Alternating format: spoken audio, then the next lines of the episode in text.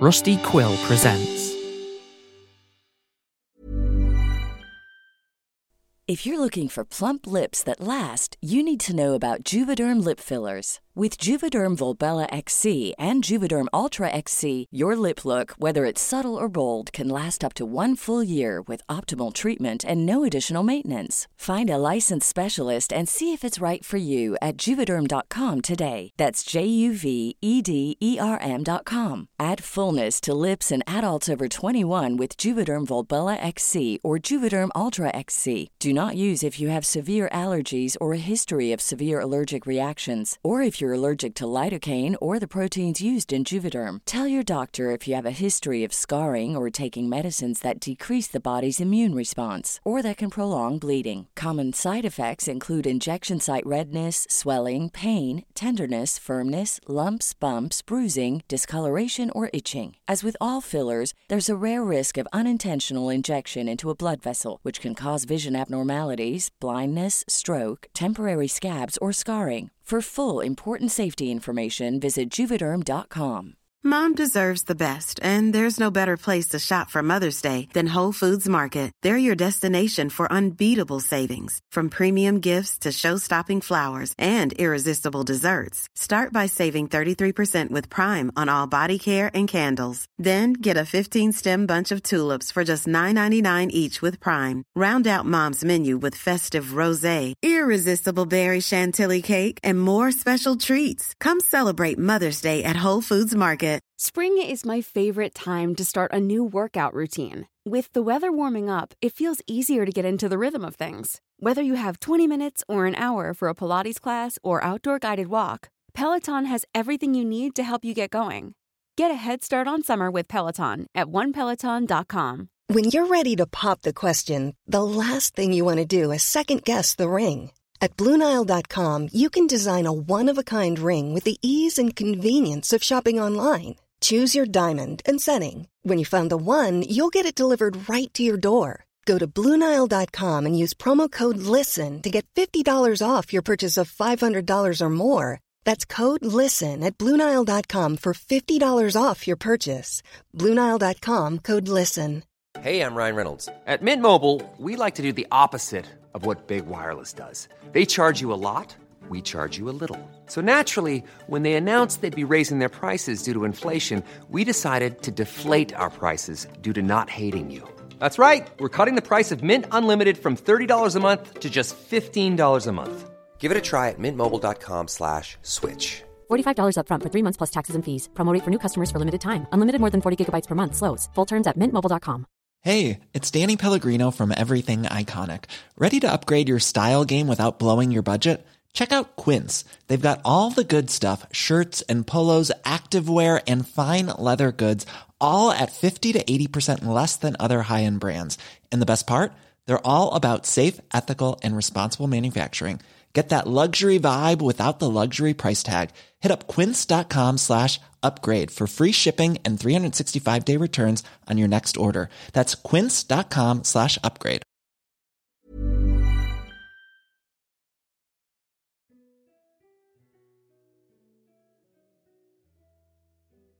Hey everyone, it's Motzi.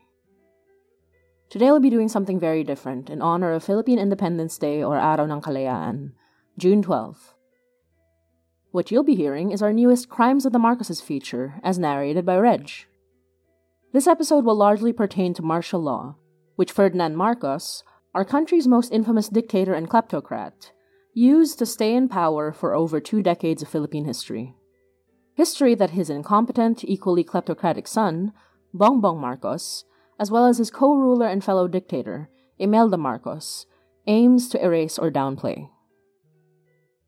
We'll also be replaying some specific excerpts from Hi Nay episodes, and I'll be jumping in to explain the Filipino cultural context for many of these, so spoilers if you haven't listened to the rest of Hi Nay. Lastly, I'll be reading aloud some stories pertaining to martial law. One of these stories will be in Tagalog but translated at every line into English, and the second story will be in pure Tagalog. The Philippines is not free of kleptocrats and autocrats and people who take advantage of our most vulnerable but we still celebrate our independence in hopes that we'll fight to take it.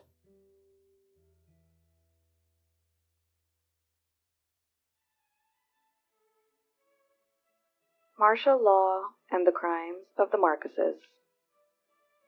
Marcos's presidency in the Philippines from 1965 to 1986 was marked by torture, corruption, plunder, and murder. Ferdinand Marcos won the presidential election and became the 10th president of the Philippines on December 30, 1965. He ran for a second term and won in 1969. It was the last term allowed him under the Constitution at the time. However, in 1972, he declared martial law, effectively placing him in continued power. He justified the proclamation by citing the attempted assassination of Defense Minister Juan Ponce Enrile and the bombings of Plaza Miranda.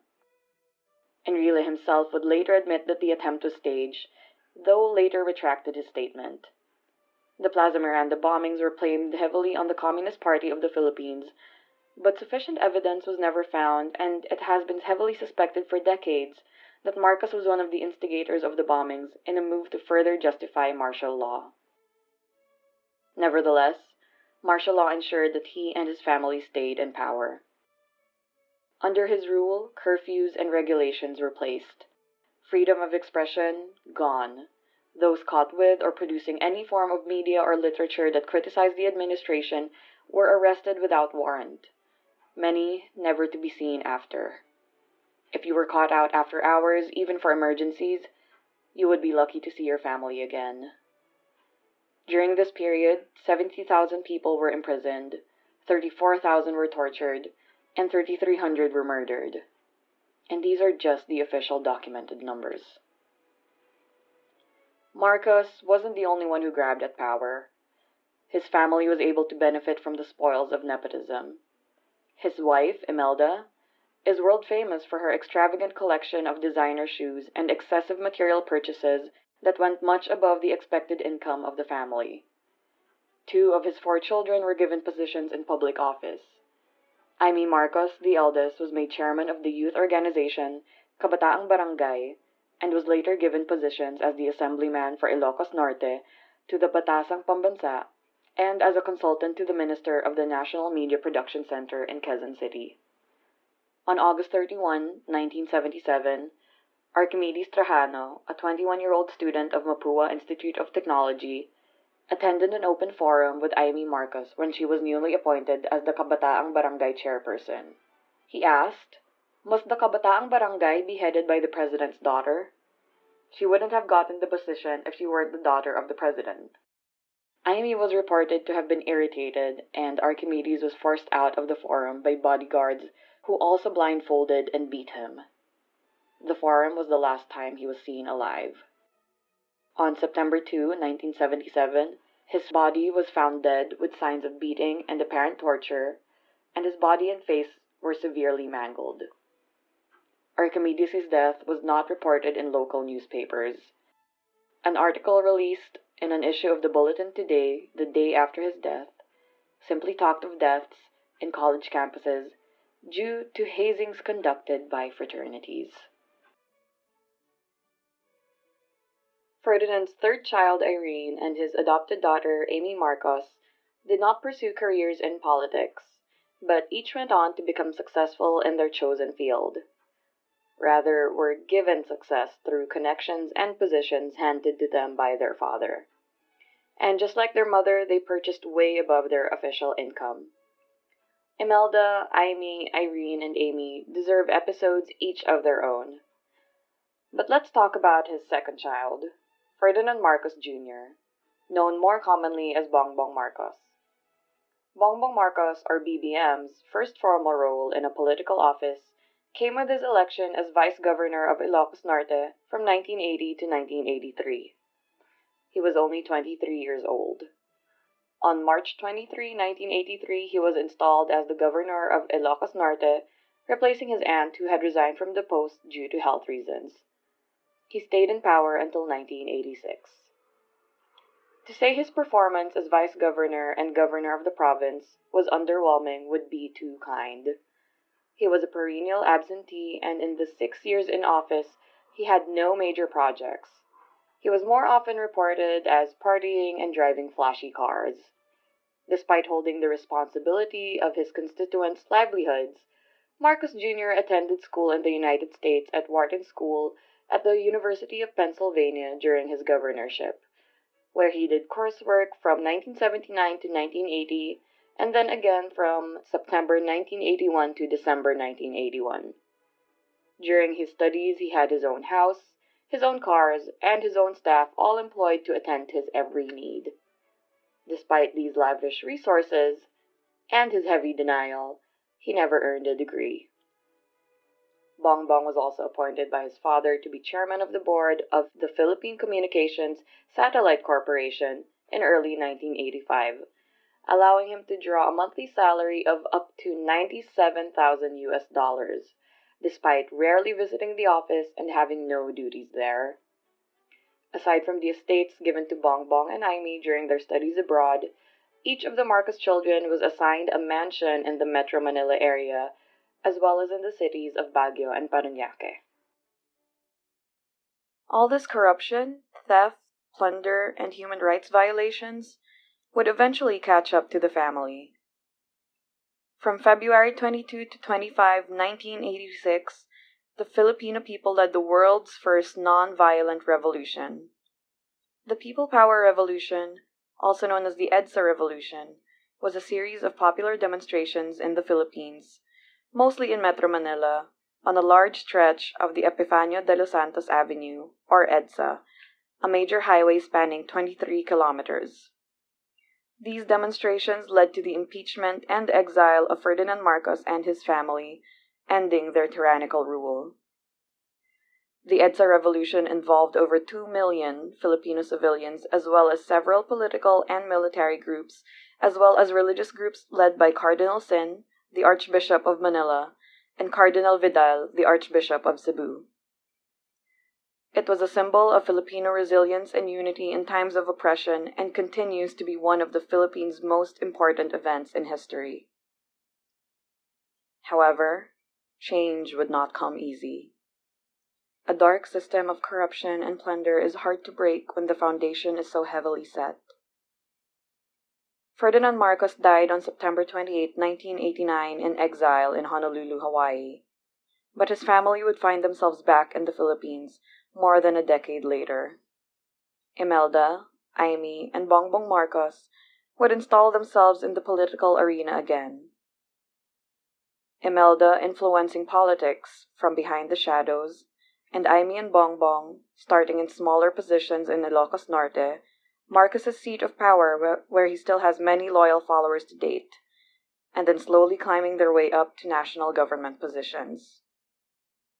On May 9, 2022, in a standoff against frontrunner Leni Robredo that could be described as incredibly shady at best and disgustingly corrupt and staged at worst, Bongbong Marcos won the Philippine elections and became the 17th president of the Philippines.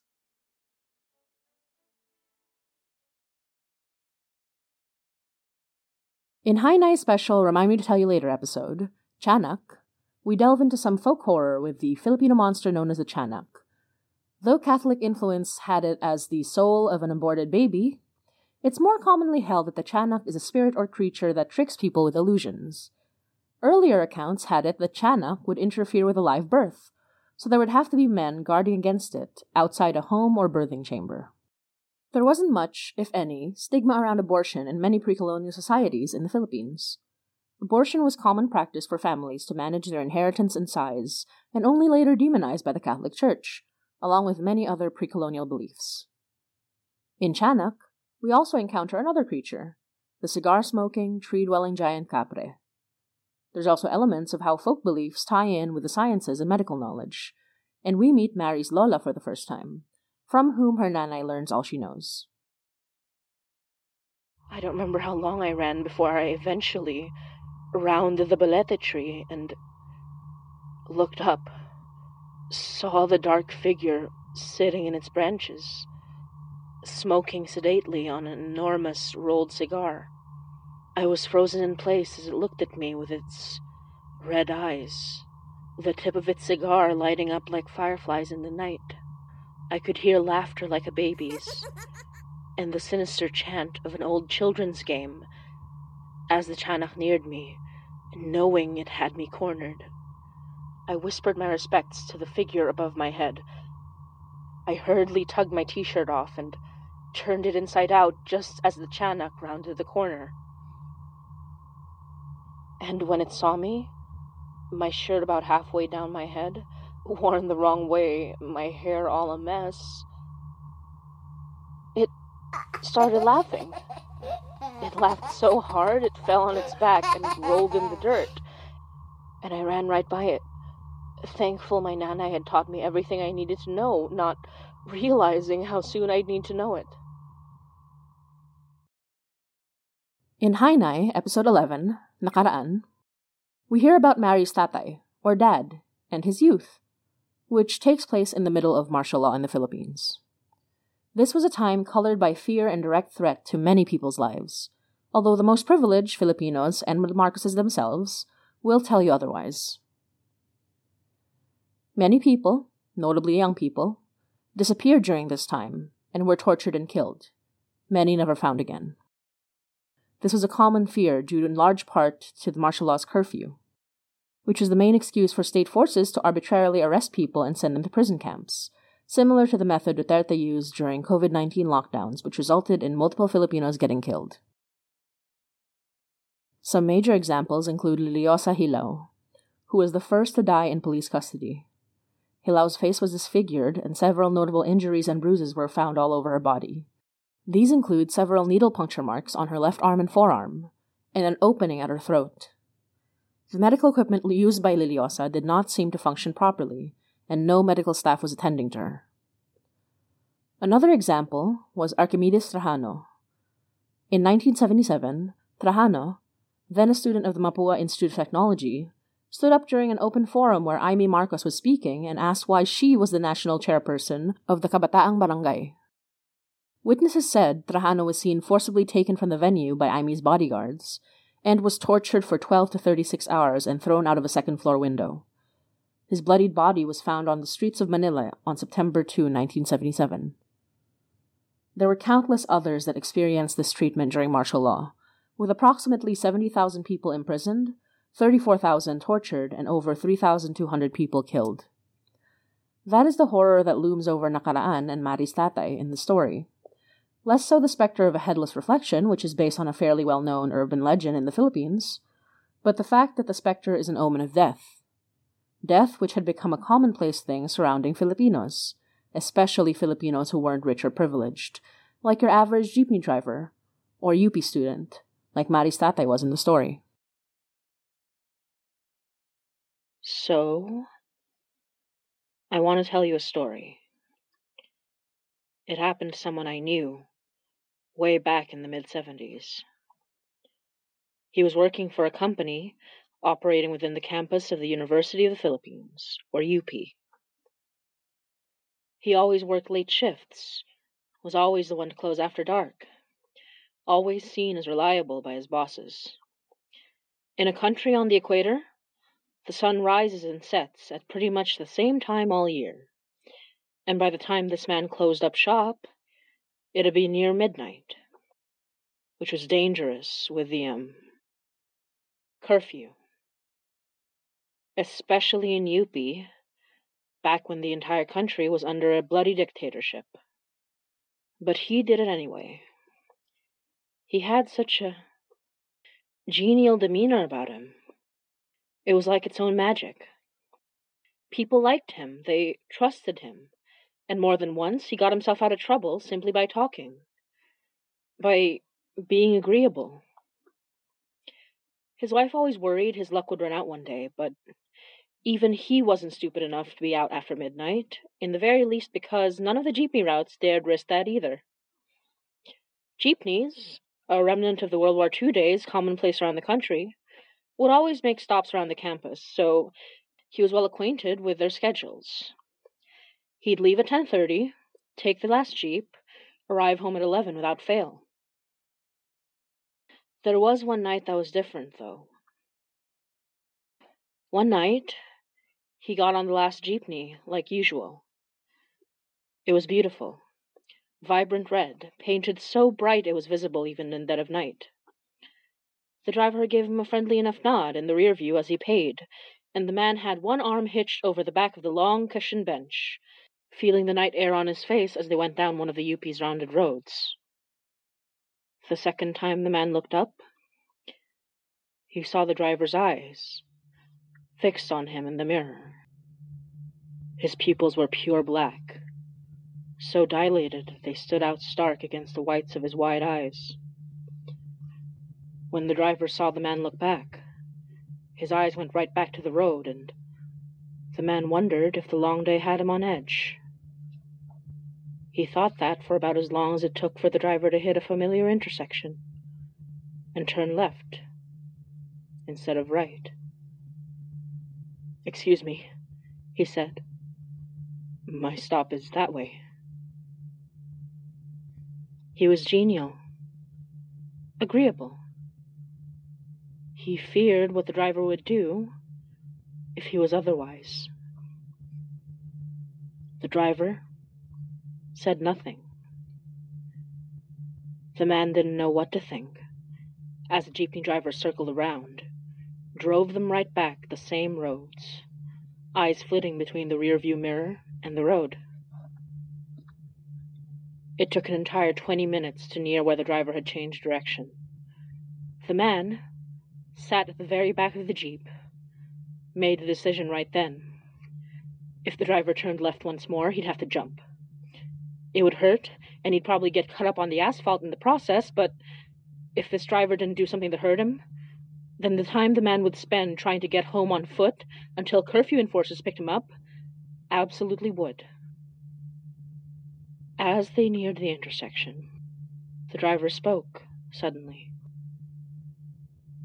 Please don't jump, Kuya, he said. He sounded terrified, sincere. His eyes were fixed on the rear view, and the man thought he saw tears. And when they arrived at the intersection, the driver turned right. It was eleven by then. When they finally arrived at the man's stop, all the lights were off. He had to navigate by the distant, intermittent lights of passing cars. Kuya, said the driver as he was about to disembark. In the mirror, when I looked at you, you had no head. And the man understood. Thank you, Manong, he said. My wife is a babaylan, he added. When you get home, burn all your clothes. The driver looked relieved, nodding seriously at the man's words. With one last wave, he pulled away, his beautiful, blood red jeep rounding the corner.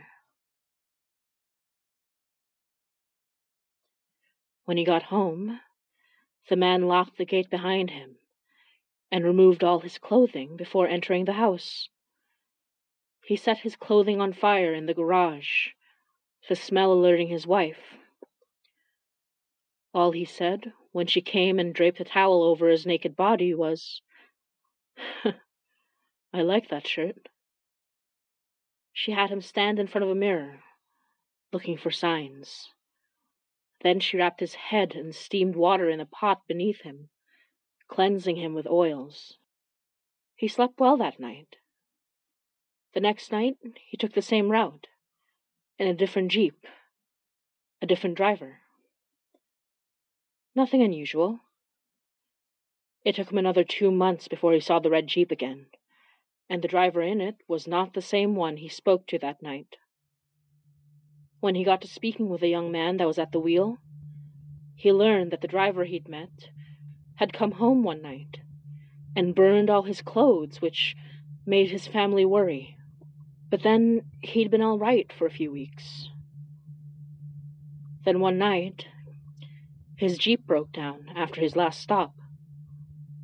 He tried to get home on time, but he'd been out past curfew. They only found his jeep. The omen of death, it seemed, had been for him, not my father, my tatay.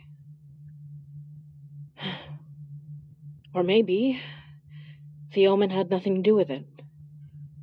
Maybe it was just bad luck that he ended up being one of the many who disappeared under the Marcos government. They never found his body, so.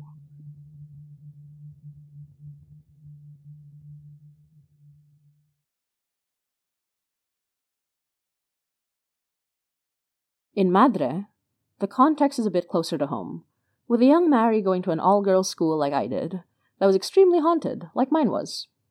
The layout of that school and even the stories were taken straight out of the school I spent a decade in, from elementary to high school. Even The Peeping Nun, which is a fairly famous ghost story in the Philippines. It was fun to incorporate it into the Hi Nay universe. Fun fact the sound of the nun coming forward was actually inspired by a different Filipino ghost story, but we can get to that another time.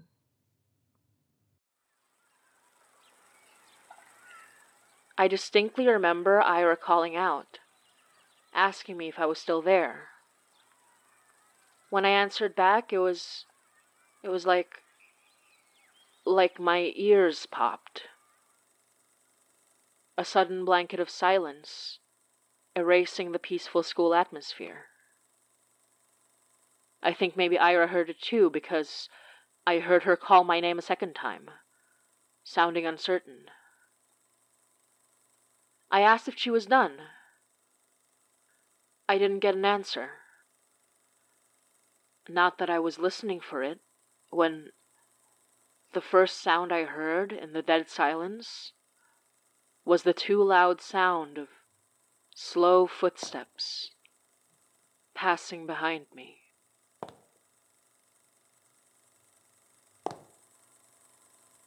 I think the funniest thing about that moment, looking back, was the fact that she had such loud footsteps when I couldn't even see a hint of her feet. Just the bottom of her black dress, a habited form moving with purpose, raised at least an inch above the floor. I was facing the mirror, but I kept my face down afraid of what I'd see if I raised my eyeline. I didn't want to see her face. I didn't want to see her eyes. I could hear nothing but her footsteps. She moved further away from me and toward the far end of the room where Ira was changing in the cubicles. I breathed with every step hoping against hope that she couldn't see or sense me.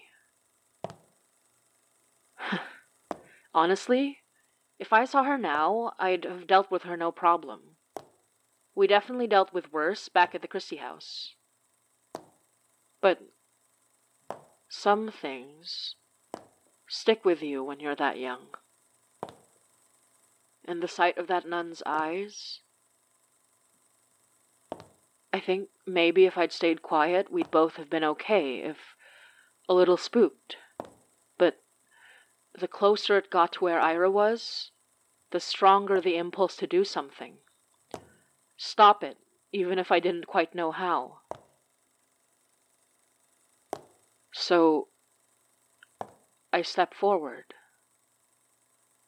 and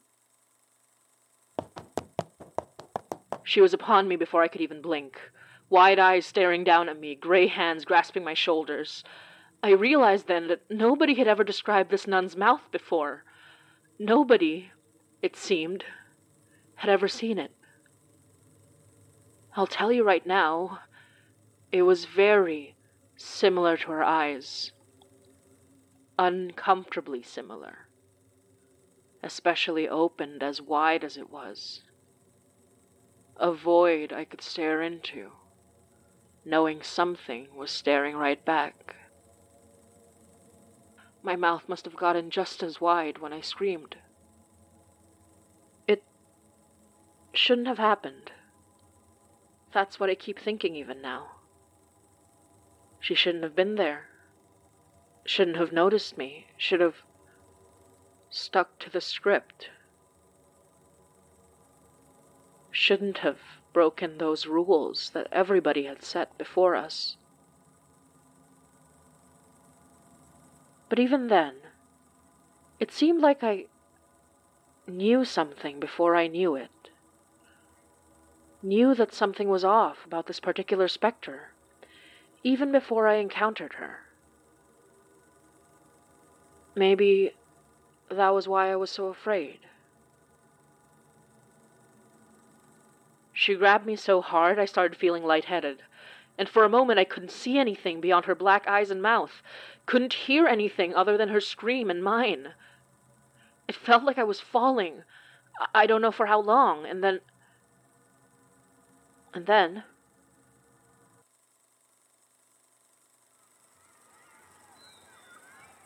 The sound of distant laughter. Cars driving home.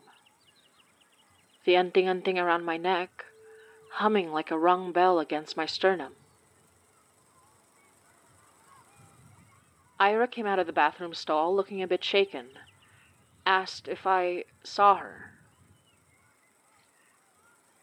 It wouldn't be until years later, when we started dating in college, that I told her the truth.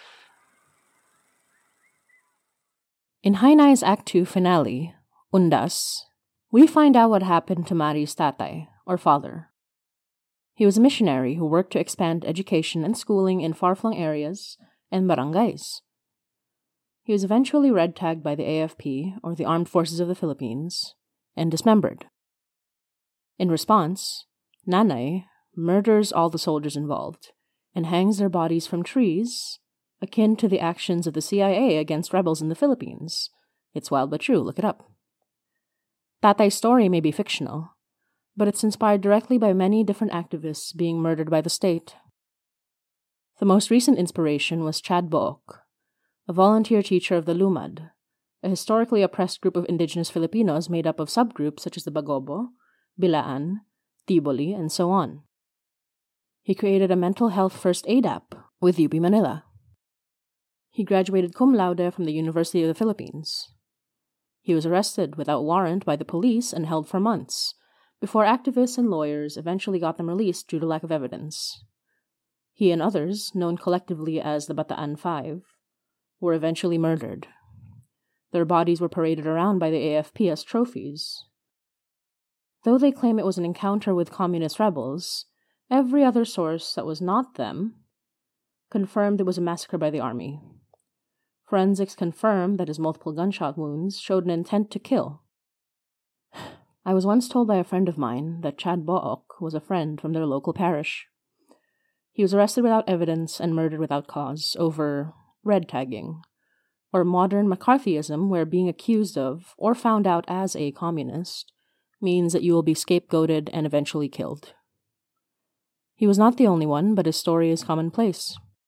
The Philippine army and police can and will murder with impunity, especially under an autocracy like Duterte's and Marcos's. There is very little horror in Hi Nay that can match real life. Dismembered bodies become commonplace when the Philippines is under regimes that encourage and glorify violence. You tend to know the people who are murdered in cold blood, know their family members and friends. You hear about dismembered bodies being found, and the army claiming they're either communist rebels, as though that justifies the dismemberment, or claiming that they were killed by communist rebels, which is their favorite excuse.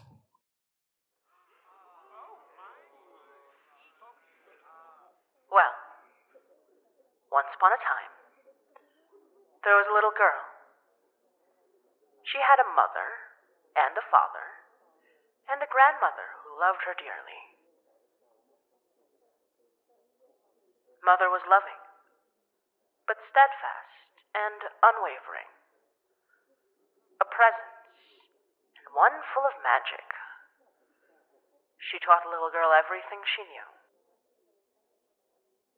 father was charming, playful, and kind.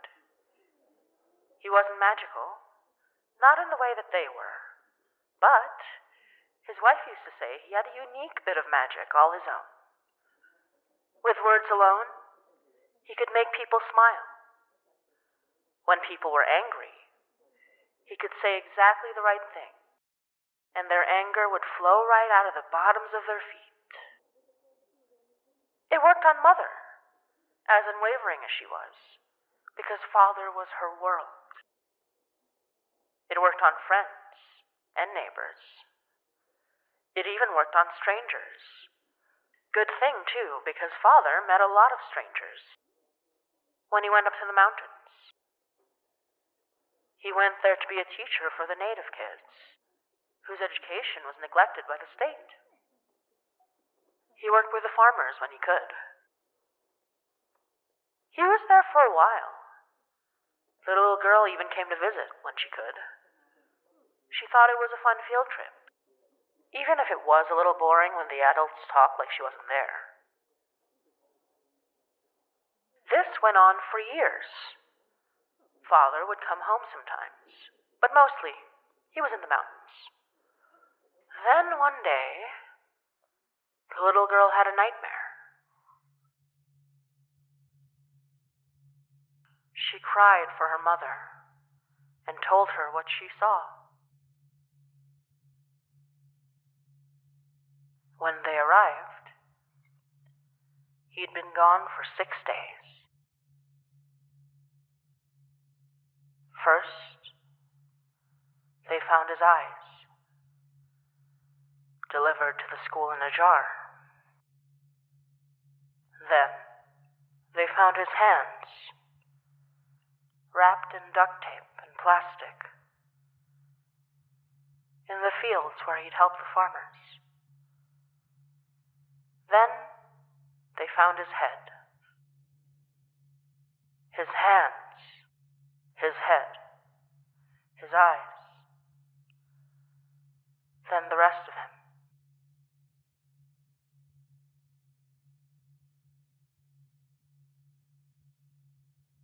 Now, he was just one man. But to Mother, he was the world. And so, with her magic, she took their eyes so that they could not see to aim their guns. She took their hands so they could not cut off another's. She took their heads and hung their bodies, bled from the trees. A monster's warning. Mother was a good person, steadfast and unwavering. But when they took her world from her, all she could feel was pain. Those men, with their power, their money, their guns, they were monsters. There can be no doubt. But what monsters do you think might be made when good people are made to suffer?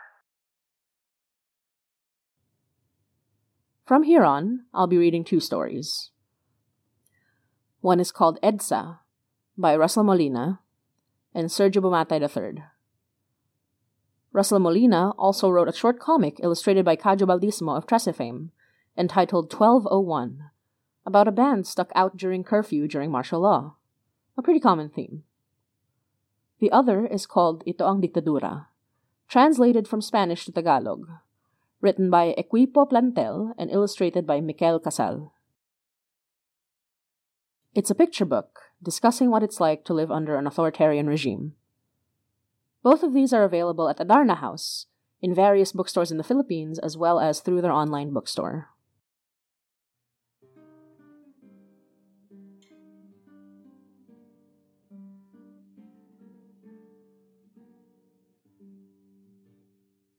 EDSA Cuento ni Russell Molina.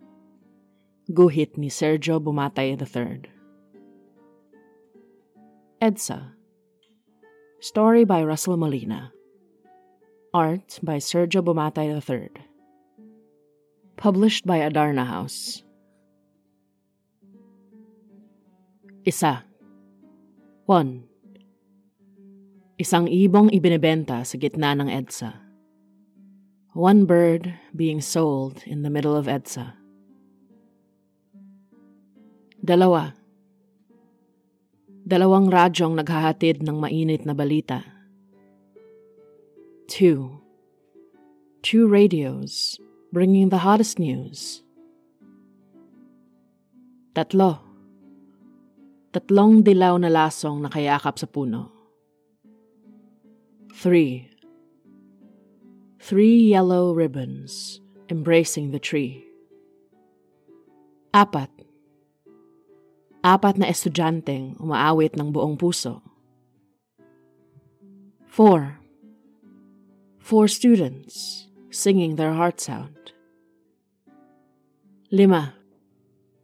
Limang sundalong mabilis na sumusulong. Five. Five soldiers quickly moving forward. Anim. Anim na tangkeng maingay na gumugulong. Six. Six tanks, noisily rolling by. Pito. Pitong parit madreng taimtim na nangangalangin. Seven. Seven priests and nuns fervently praying. Walo. Walong bulaklak na sumasayaw-sayaw sa hangin. Eight. Eight flowers dancing around in the wind. Siyam. Siyam na truck na may dalang pagkain at tubig. Nine. Nine trucks carrying food and water. Sampo. Sampung pamilyang magkakapit-bisig. Ten. Ten families, arm in arm. Labing isa. Labing isang bandilang iwinawagayway. Eleven. Eleven flags being waved back and forth. Labing dalawa. Labing dalawang libong magkakahawak kamay. Twelve. 12,000 holding hands.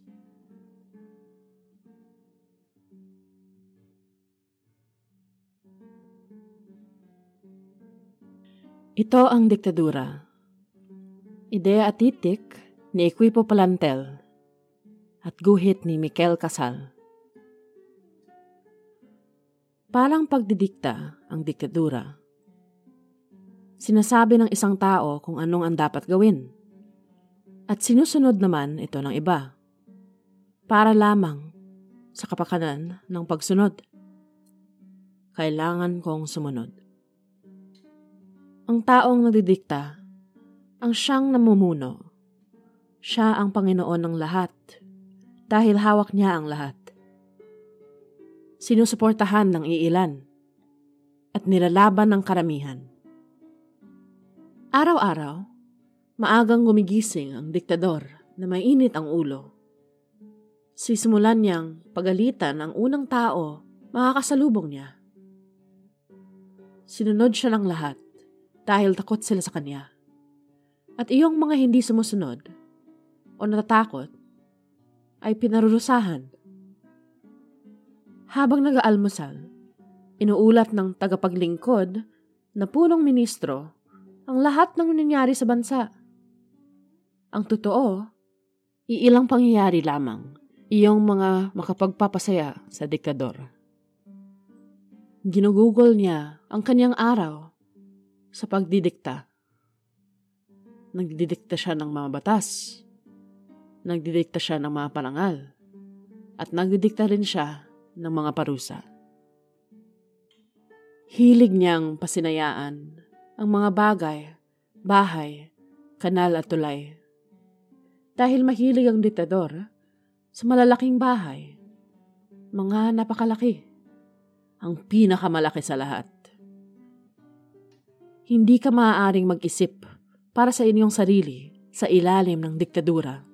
Maaari mo lang isipin kung ano ang pinahihintulutang isipin ng diktador. Iyong mga hindi sang-ayon ay itinuturing na mali at itinatrato na masama. At iyong bukod sa hindi sang-ayon ay nagsasalita pa, ay nabubuhay ng mas malala. Minsan, ay kailangan pa nilang lumayo para sa kanilang kaligtasan. Kaya ang pinakamatapang ay ang diktador.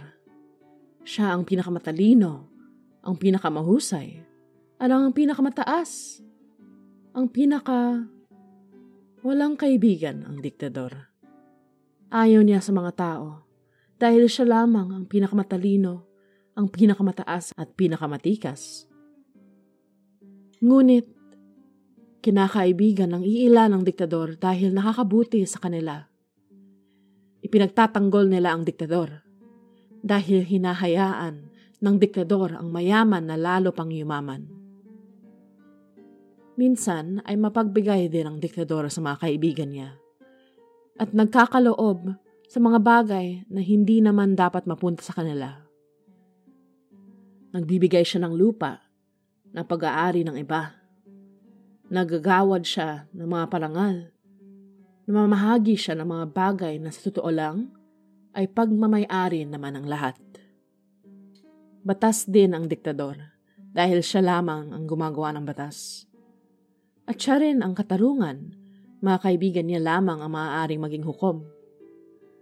Nais din niyang pamunuan ng militar, ang mga pamantasan, ang mga pabrika, bukid at tanggapan. Sinasabi niyang mas mabuti ang ganito dahil ang mga pamayanan, bayan, syudad, at ang buong bansa ay payapa ng ganito. Dahil walang nagre-reklamo at walang lumalaban. Ipinagmamalaki niya ang kanyang bansa. Dahil sa kanya ang buong bansa. Kaya dumadalo siya sa mga parada. Nagdaraos ng mga salo-salo. Nagbibigay ng mga talumpati. Samantala, sawa na ang taong bayan.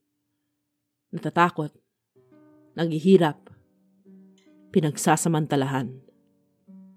Wala silang ginawa kundi magtrabaho at lumikha Ngunit nag-iisip din sila.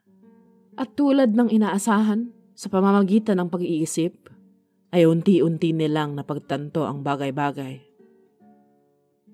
Napagtanto nilang hindi naman talaga matapang ang diktador. Hindi matalino, hindi patas. Napagtanto nilang ang katotohanan ay mabuti lamang para sa iilan, hindi patas sa lahat ang napakalupit sa iba. Ngunit hindi nila kayang labanan ang diktador. Dahil pag-aari ng diktador ang lahat, salapi, sandata, lupa, at pinakamasama pa, karaniwang nagtatagal ang mga diktadura ng marami-raming taon. Natapos lamang ang diktadura kapag pumanaw na ang diktador, minsan dahil pinaslang siya o kung sa palitan siyang pinaalis sa pwesto.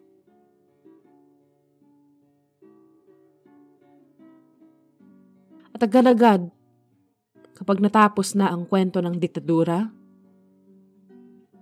magsisimula naman ang kwento ng kalayaan.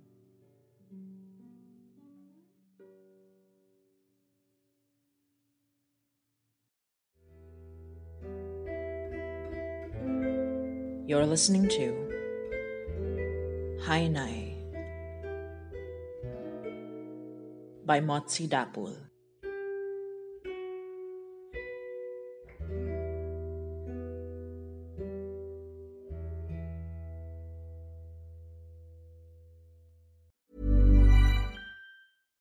Deserves the best, and there's no better place to shop for Mother's Day than Whole Foods Market. They're your destination for unbeatable savings, from premium gifts to show-stopping flowers and irresistible desserts. Start by saving 33% with Prime on all body care and candles. Then get a 15-stem bunch of tulips for just $9.99 each with Prime. Round out Mom's menu with festive rosé, irresistible berry chantilly cake, and more special treats. Come celebrate Mother's Day at Whole Foods Market. Hey, it's Danny Pellegrino from Everything Iconic. Ready to upgrade your style game without blowing your budget? Check out Quince. They've got all the good stuff shirts and polos, activewear, and fine leather goods, all at 50 to 80% less than other high end brands. And the best part? They're all about safe, ethical, and responsible manufacturing. Get that luxury vibe without the luxury price tag. Hit up quince.com slash upgrade for free shipping and 365 day returns on your next order. That's quince.com slash upgrade. How would you like to look five years younger? In a clinical study, people that had volume added with Juvederm Voluma XC in the cheeks perceived themselves as looking five years younger at six months after treatment. Look younger, feel like you. Add volume for lift and contour in the cheeks with Juvederm Voluma XC. Reverse signs of aging by adding volume to smooth laugh lines with Juvederm Vollure XC. For important safety information and to find a licensed specialist, visit juvederm.com. That's J U V E D E R M.com. Not for people with severe allergic reactions, allergies to lidocaine, or the proteins used in Juvederm. Common side effects include injection site redness, swelling, pain, tenderness, firmness, lumps, bumps, bruising, discoloration, or itching. There's a risk of unintentional injection into a blood vessel, which can cause vision abnormalities, blindness, stroke, temporary scabs, or scarring. Talk to a licensed specialist to find out if it's right for you. Hi, I'm Daniel, founder of Pretty Litter. Cats and cat owners deserve better than any old fashioned litter. That's why I teamed up with scientists and veterinarians to create Pretty Litter. Its innovative crystal formula has superior odor control and weighs up to 80% less than clay litter. Pretty Litter even monitors health by changing colors to help detect early signs of potential illness. It's the world's smartest kitty litter. Go to prettylitter.com and use code ACAST for 20% off your first order and a free cat toy. Terms and conditions apply. See site for details.